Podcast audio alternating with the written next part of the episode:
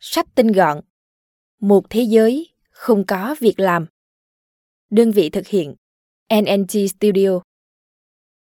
Quyển sách này nói về điều gì? Một thế giới không có việc làm sẽ giúp người đọc giải đáp thắc mắc trí tuệ nhân tạo ảnh hưởng đến các ngành công nghiệp như thế nào. Qua đó, bạn sẽ hiểu được khi khoa học công nghệ phát triển thì năng suất cũng sẽ được cải thiện đáng kể. Nói chung, trí tuệ nhân tạo được tạo ra để giúp chúng ta có cuộc sống tốt đẹp hơn. Quyển sách này dành cho ai? Những nhà dự báo, những người yêu thích công nghệ và những người bảo thủ. Những ai thích tìm hiểu về sự phát triển của các ngành công nghiệp. Về tác giả Daniel Susskind là đồng tác giả của quyển Tương lai của các ngành nghề. Đây là một trong số những quyển sách được đề xuất bởi Thời báo Tài chính, tạp chí Nhà khoa học mới và tạp chí The Times Literary Supplement. Susskind cũng là nghiên cứu sinh ngành kinh tế tại trường Balliol, Oxford. Trước đây, tác giả từng là cố vấn chính sách cho British Strategy Unit và cố vấn cấp cao cho chính phủ Vương quốc Anh. Quyển sách sẽ giúp bạn hiểu được những lợi ích và thách thức đang chờ đợi chúng ta trong một thế giới ngày càng tự động hóa. Ngày nay, công nghệ đang phát triển với tốc độ đáng kinh ngạc. Có nhiều người cho rằng điều này là nhân tố thúc đẩy thế giới thay đổi mạnh mẽ và nhanh chóng hơn. Sẽ có nhiều người thất nghiệp hơn vì robot sẽ dần thay thế con người. Thế nên, dù suy nghĩ theo hướng tiêu cực hay tích cực, thì việc chúng ta cần làm ngay bây giờ là tìm ra hướng đi mới. Nhưng đó là gì? Quyển sách này sẽ giúp bạn giải đáp những thắc mắc đầu tiên về tự động hóa và tác động của tự động hóa đối với xã hội. Không chỉ vậy, những bài học về lịch sử và kinh tế còn giúp bạn hiểu được sự thay đổi công nghệ và con đường hướng tới một thế giới nơi mọi người không cần phải làm việc nhưng vẫn có được cuộc sống hạnh phúc và viên mãn. Sau khi đọc quyển sách này, bạn cũng sẽ hiểu được vì sao chúng ta không thể biết trước tương lai. Một số cách thức để thu hẹp khoảng cách kinh tế giữa các quốc gia. Và bạn cũng sẽ biết được AI là gì. Máy móc sẽ thay thế con người trong một số công việc và tạo điều kiện cho một số công việc khác phát triển. Có thể bạn đã nghe từ đâu đó, máy móc đang dần thay thế con người. Rõ ràng công nghệ mới liên tục ra đời với tốc độ chóng mặt. Khi máy tính và robot ngày càng thông minh hơn, liệu con người có còn giữ được vai trò của mình? Thế nhưng, cuộc sống thực không đơn giản như vậy. Máy móc sẽ không bao giờ đảm nhận được tất cả công việc của chúng ta. Chúng chỉ là một nhân tố mang đến cả cơ hội và thách thức cho thị trường lao động. Nhiều thế kỷ trước, khi cuộc cách mạng công nghiệp ở Anh diễn ra, những người thợ dệt đã đập phá máy móc vì họ cảm thấy lo lắng cho công việc của mình. Trên thực tế, sự thay đổi của công nghệ đã gây ra biến động lớn trong ngành. Nhưng những thay đổi đó liệu có thực sự tồi tệ như họ nghĩ? Mặc dù có một bộ phận công nhân bị thiệt hại, một số người lại nhận được cơ hội mới từ công nghệ. Chẳng hạn như nếu một công nhân có tay nghề thấp học được cách sử dụng máy móc mới, thì sản lượng anh ta làm ra sẽ tăng lên nhiều lần và giúp cải thiện thu nhập. Công nghệ mới thường bổ sung cho nhau. Nó thay thế một bộ phận công nhân và cũng làm cho những công nhân khác có năng suất lao động tốt hơn. Vì công nghệ sẽ giúp họ hoàn thành những nhiệm vụ khó khăn hơn. Ví dụ, những thuật toán xử lý tài liệu pháp lý không thể thay thế hoàn toàn cho các vị luật sư. Nhưng khi sử dụng công nghệ, các luật sư sẽ có nhiều thời gian hơn cho những công việc sáng tạo như viết lách, giải quyết vấn đề và gặp mặt khách hàng. Tự động hóa giúp tăng sản lượng và cũng làm chiếc bánh thị trường phình ra. Ví dụ như máy rút tiền tự động hay còn gọi là ATM. Khi mới ra mắt, chiếc máy này khiến nhiều người lo lắng rằng toàn bộ nhân viên ngân hàng sẽ bị thay thế. Nhưng hãy nhìn vào những gì đã thực sự xảy ra. Trong 30 năm qua, số lượng máy ATM ở Hoa Kỳ đã tăng gấp 4 lần. Đồng thời, số lượng giao dịch viên ngân hàng cũng tăng lên khoảng 20 lần. Máy ATM đã thay thế giao dịch viên trong việc đề xuất tiền mặt, và giúp họ có nhiều thời gian dành cho những việc khác như cung cấp lời khuyên tài chính và hỗ trợ cho từng khách hàng. Nền kinh tế tăng trưởng thúc đẩy nhu cầu đối với các ngân hàng và tư vấn tài chính tăng lên. Dù số lượng giao dịch viên trung bình của mỗi ngân hàng đã giảm khoảng 1 phần 3 trong vài thập kỷ qua, nhưng số lượng ngân hàng cũng tăng 43%, cũng mang đến nhiều cơ hội việc làm hơn cho các giao dịch viên. Tất cả các công việc đều có rủi ro khi công nghệ phát triển. Máy móc đang thực hiện công việc của ai? Những người làm việc trên dây chuyền lắp ráp, nhân viên thu ngân tại các siêu thị hay các bác sĩ phẫu thuật não? Sự thật thì sự phát triển của công nghệ chắc chắn sẽ ảnh hưởng đến tất cả ngành nghề. Nhưng nhìn vào xu hướng, chúng ta có thể dự đoán ngành nghề nào sẽ có nhiều khả năng được tự động hóa hơn. Trong vài thập kỷ qua, công nghệ đã mang lại lợi ích cho những người lao động có kỹ năng cao và được đào tạo chính quy. Sự ra đời của máy tính chính là nguyên nhân gây ra sự thay đổi này. Từ năm 1950 đến năm 2000, sức mạnh của máy tính đã tăng gấp 10 tỷ lần. Điều này tạo ra nhu cầu về những công nhân có tay nghề cao, có thể vận hành các loại máy mới. Khi nhu cầu tăng lên, ngày càng có nhiều người biết dùng máy tính để đáp ứng và khiến tiền lương giảm xuống. Nhưng sau đó, nhu cầu vẫn tiếp tục tăng, nên kéo theo mức lương của những công nhân có tay nghề cao cũng tăng, gián tiếp làm tăng khoảng cách thu nhập giữa những người tốt nghiệp đại học và những người chỉ mới hoàn thành trung học ở Hoa Kỳ. Tuy nhiên, không hẳn là công nghệ chỉ mang lại nhiều lợi ích cho những người được giáo dục tốt. Vào thế kỷ 18 ở Anh, dệt vải là một công việc đòi hỏi kỹ năng cao. Nhưng đến khi máy dệt cơ khí xuất hiện, thì ngay cả những người công nhân có tay nghề thấp cũng có thể làm ra những loại vải đạt chuẩn. Vậy ai sẽ là người hưởng lợi từ tự động hóa trong tương lai? Các nhà kinh tế tin rằng công nghệ đang thúc đẩy cả việc làm yêu cầu kỹ thuật thấp và kỹ thuật cao nhưng nhóm ở giữa thì không. Sẽ có nhiều người dọn dẹp và luật sư hơn, nhưng có ít thư ký và nhân viên bán hàng hơn. Có một lý thuyết kinh tế giải thích cho hiện tượng này như sau. Các công việc thường ngày dễ tự động hóa hơn công việc không theo quy trình, bao gồm nhóm công việc phụ thuộc vào sự sáng tạo, khả năng phán đoán, kỹ năng giao tiếp giữa các cá nhân hoặc công việc thủ công phức tạp. Các kỹ năng thông thường đơn giản có thể được giải thích chia nhỏ và biến thành những thuật toán. Nhưng kỹ năng không theo quy trình vốn phức tạp hoặc khó giải thích nên khó có thể đưa vào máy tính. Trước đây, các nhà khoa học cũng tin rằng công nghệ không thể thay đổi những công việc không theo quy trình. Tuy nhiên, điều đó đang bắt đầu thay đổi khi máy móc có năng lực tự học. AI phát triển vượt bậc khi máy tính không cần suy nghĩ như một con người.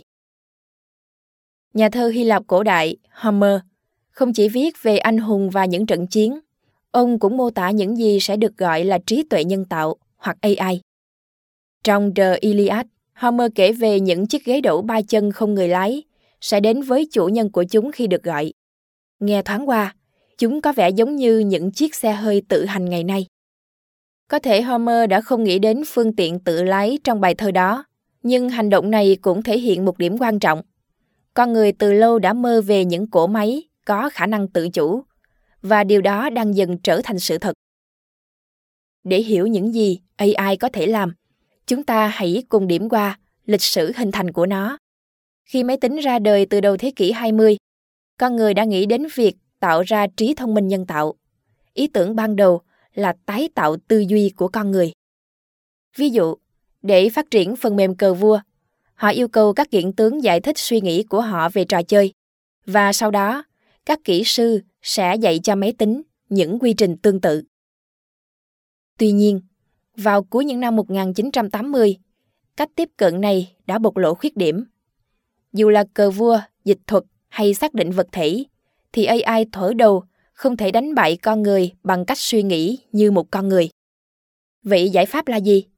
Các nhà khoa học nhận ra rằng họ cần phải thay đổi cách xử lý.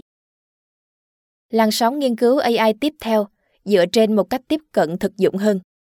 Các nhà khoa học giao cho máy móc một nhiệm vụ và yêu cầu nó hoàn thành theo bất kỳ cách nào có thể.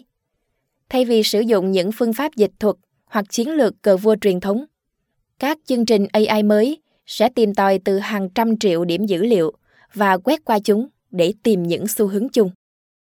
Kết quả, lĩnh vực nghiên cứu AI đã có một bước tiến nhảy vọt. Năm 1997, Deep Blue của IBM đánh bại nhà vô địch cờ vua thế giới Gary Kasparov. Và AI không chỉ xuất sắc trong lĩnh vực cờ vua, các chương trình nhận dạng hình ảnh cũng vượt trội hơn con người trong các cuộc thi. Sự tiến bộ này rất có ý nghĩa đối với tự động hóa. Trước đây, các nhà kinh tế từng nghĩ rằng máy tính sẽ không bao giờ hoạt động nếu không có sự hướng dẫn của con người. Nhưng máy móc giờ đây có thể tìm ra những giải pháp độc đáo cho các vấn đề và nhiệm vụ. Và điều này cho thấy, một ngày nào đó máy móc sẽ học được những kỹ năng không theo quy trình. Điều trước đây vốn được xem là vượt khả năng của chúng. Máy móc ngày càng thông minh hơn, nhưng tốc độ phát triển công nghệ ở mỗi quốc gia sẽ khác nhau. AI ngày càng làm tốt hơn con người, từ việc phát hiện nói dối đến sản xuất chân tay giả. Nhưng bước nhảy từ AI có thể làm được sang AI sẽ làm được là một bước ngoặt lớn và tạo ra khoảng cách giữa các quốc gia. Tự động hóa sẽ biến đổi mọi ngành nghề. Nông dân ngày nay có thể sử dụng máy kéo không người lái, hệ thống nhận dạng khuôn mặt cho gia súc và máy phun tự động. Ở Nhật Bản, 90% việc phun thuốc cho cây trồng được thực hiện bằng máy bay không người lái. Ngay cả những nhiệm vụ đòi hỏi kỹ năng vận động khéo léo trước đây cũng đã được tự động hóa. Ví dụ như robot có thể hái cam bằng cách vũ mạnh cây. Còn đối với những ngành đòi hỏi tư duy phức tạp hơn thì sao? Nhiều phần mềm về luật, tài chính và y học đều có khả năng phân tích nhiều thông tin hơn của con người. AI là công cụ đắc lực trong việc tìm kiếm các xu hướng và những trường hợp đã từng xảy ra. Công ty công nghệ Tencent của Trung Quốc từng phối hợp với một bệnh viện ở Quảng Châu để lấy dữ liệu từ hơn 300 triệu hồ sơ bệnh án và tạo ra một hệ thống chuẩn đoán hỗ trợ công việc của bác sĩ. Giờ đây, máy móc cũng có thể làm cả những công việc đòi hỏi tâm tư, tình cảm. Một số hệ thống nhận dạng khuôn mặt đã vượt trội hơn con người trong việc phân biệt nụ cười có thật hay không. Robot xã hội là những robot biết nhận diện và phản ứng với cảm xúc của con người, dự kiến sẽ trở thành một ngành công nghiệp trị giá 67 tỷ đô la. Chúng ngày càng phổ biến trong lĩnh vực chăm sóc sức khỏe, ví dụ như Robert Pepper được một số bệnh viện Bỉ sử dụng để chào đón và đưa bệnh nhân đi khắp những hành lang tòa nhà. Nhưng có nhiều công việc có thể tự động hóa, không đồng nghĩa với việc chúng sẽ được tự động hóa. Những yêu cầu và chi phí tự động hóa ở các quốc gia là khác nhau, và điều này làm nên sự khác biệt về tốc độ phát triển giữa các nước. Ví dụ, Nhật Bản có rất nhiều người cao tuổi nhưng lại thiếu y tá. Vì vậy, các bệnh viện có động lực mạnh mẽ để tự động hóa công việc chăm sóc. Ngược lại, ở các quốc gia có dân số trẻ và có nhiều người sẵn sàng nhận công việc lương thấp, họ sẽ dành nguồn lực để tự động hóa ở lĩnh vực khác. Thậm chí, cũng có nhiều tranh cãi ngăn cản sự phát triển của robot y tế. Máy móc sẽ khiến nhiều công việc biến mất. Trong những phần trước, chúng ta biết rằng tự động hóa sẽ mở rộng quy mô của miếng bánh kinh tế. Nói cách khác, máy móc sẽ tạo ra nhiều việc làm mới, bù đắp cho thất nghiệp. Nhưng liệu những người mất việc vì công nghệ có thể tìm được việc mới không? Có thể, nhưng cũng sẽ có rất nhiều trở ngại. Giả sử, hầu hết các công việc mới đều đòi hỏi kỹ năng cao, chẳng hạn như các chuyên gia về quản lý AI. Thế thì những công nhân nhà máy có tay nghề thấp vẫn có thể bị thất nghiệp. Internet đã mang đến cơ hội cho nhiều người hơn vì họ có thể làm việc từ xa, nhưng địa lý vẫn là trở ngại. Ví dụ như thung lũng Silicon, nơi thu hút rất nhiều công ty công nghệ. Có rất nhiều lập trình viên tài năng trong khu vực, nên nhiều nhà khởi nghiệp thường chuyển đến thung lũng Silicon để tìm kiếm tài năng. Các nhà khoa học tin rằng tất cả những điều này sẽ xảy ra chỉ trong ngắn hạn, vì công nghệ sẽ thay đổi cấu trúc của thị trường lao động. Công nghệ từng giúp tăng năng suất và sản lượng tổng thể. Tuy nhiên, khi công nghệ phát triển, sẽ đến lúc không cần đến con người nữa. Ví dụ, GPS giúp tài xế chọn tuyến đường hiệu quả hơn. Tuy nhiên ngày nay, những chiếc xe không người lái được thiết kế để thay thế cả con người trong việc lái xe. Thế nên nhu cầu về taxi tăng lên không có nghĩa là sẽ có nhiều việc làm hơn cho con người vì các công ty có thể sử dụng xe không người lái. Sự thay đổi này sẽ không diễn ra trong một sớm, một chiều. Nhưng cụ thể là bao lâu? Có thể chỉ cần vài thập kỷ và sẽ nhanh hơn nữa khi AI ngày càng thông minh hơn. Thế nên ở tương lai, có thể sản lượng sẽ tiếp tục tăng, dù con người ít phải làm việc hơn. Tự động hóa đã làm gia tăng bất bình đẳng. Những tiến bộ công nghệ ngày nay đặt ra thách thức về cách phân phối tài nguyên. Chiếc bánh kinh tế đã phát triển về quy mô, nhưng chúng ta nên phân chia nó như thế nào? Các dữ liệu kinh tế cho thấy sự bất bình đẳng ngày càng gia tăng và nguyên nhân là vì khoảng cách thu nhập giữa các công việc càng ngày càng lớn. Chúng ta có thể chia vốn thành hai loại, vốn truyền thống và vốn con người. Vốn truyền thống là những thứ bạn có thể mua như đất đai, thiết bị hoặc tài sản trí tuệ. Còn vốn con người là một khái niệm rộng hơn, bao gồm tất cả những kỹ năng và năng lực của bạn. Nếu mọi người đều có nhiều vốn truyền thống thì tự động hóa sẽ không phải là vấn đề lớn. Tuy nhiên, hầu hết chúng ta có rất ít vốn truyền thống.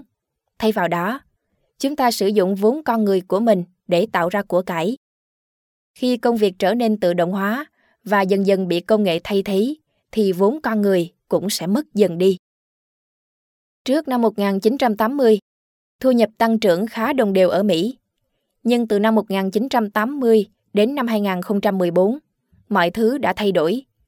Mức tăng của những người có thu nhập thấp rất ít, nhưng thu nhập của 1% dân số giàu nhất lại tăng mạnh. Điều này cũng xảy ra ở nhiều quốc gia phát triển khác. Trừ những công nhân có kỹ năng cao nhất, vốn con người không còn đáng giá như trước. Kết quả là 50% người Mỹ nghèo nhất chỉ sở hữu 2% tài sản của đất nước, trong khi 1% giàu nhất sở hữu đến 40% tài sản. Rõ ràng, sự thay đổi của các ngành nghề sẽ dẫn đến sự bất bình đẳng.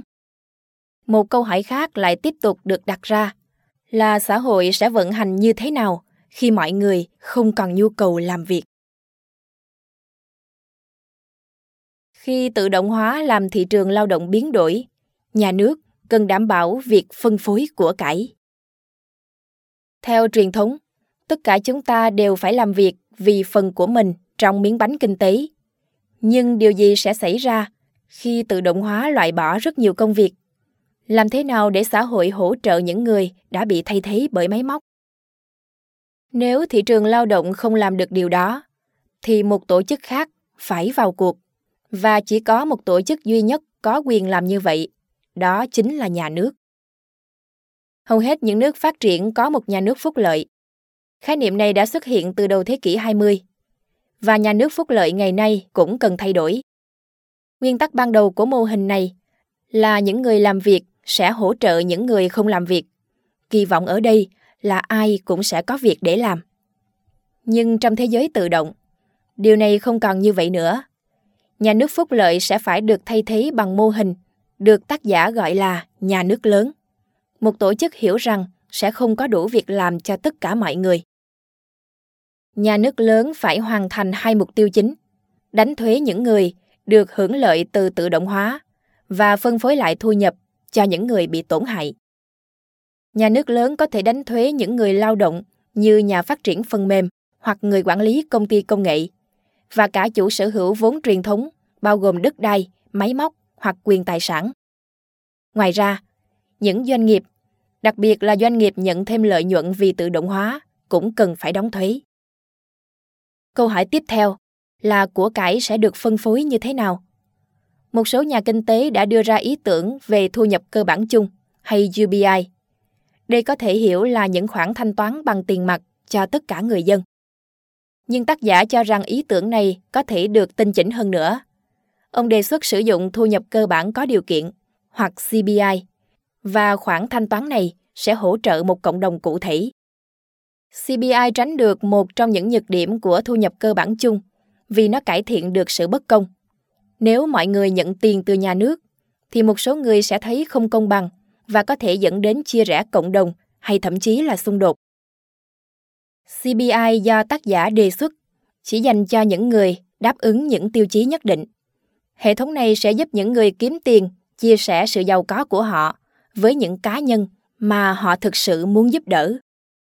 Bằng cách này, một xã hội tốt hơn và ổn định hơn sẽ xuất hiện. Khi đó, có những người sẽ có ít việc làm hơn nhưng vẫn sẽ nhận được sự hỗ trợ từ các cộng đồng xung quanh.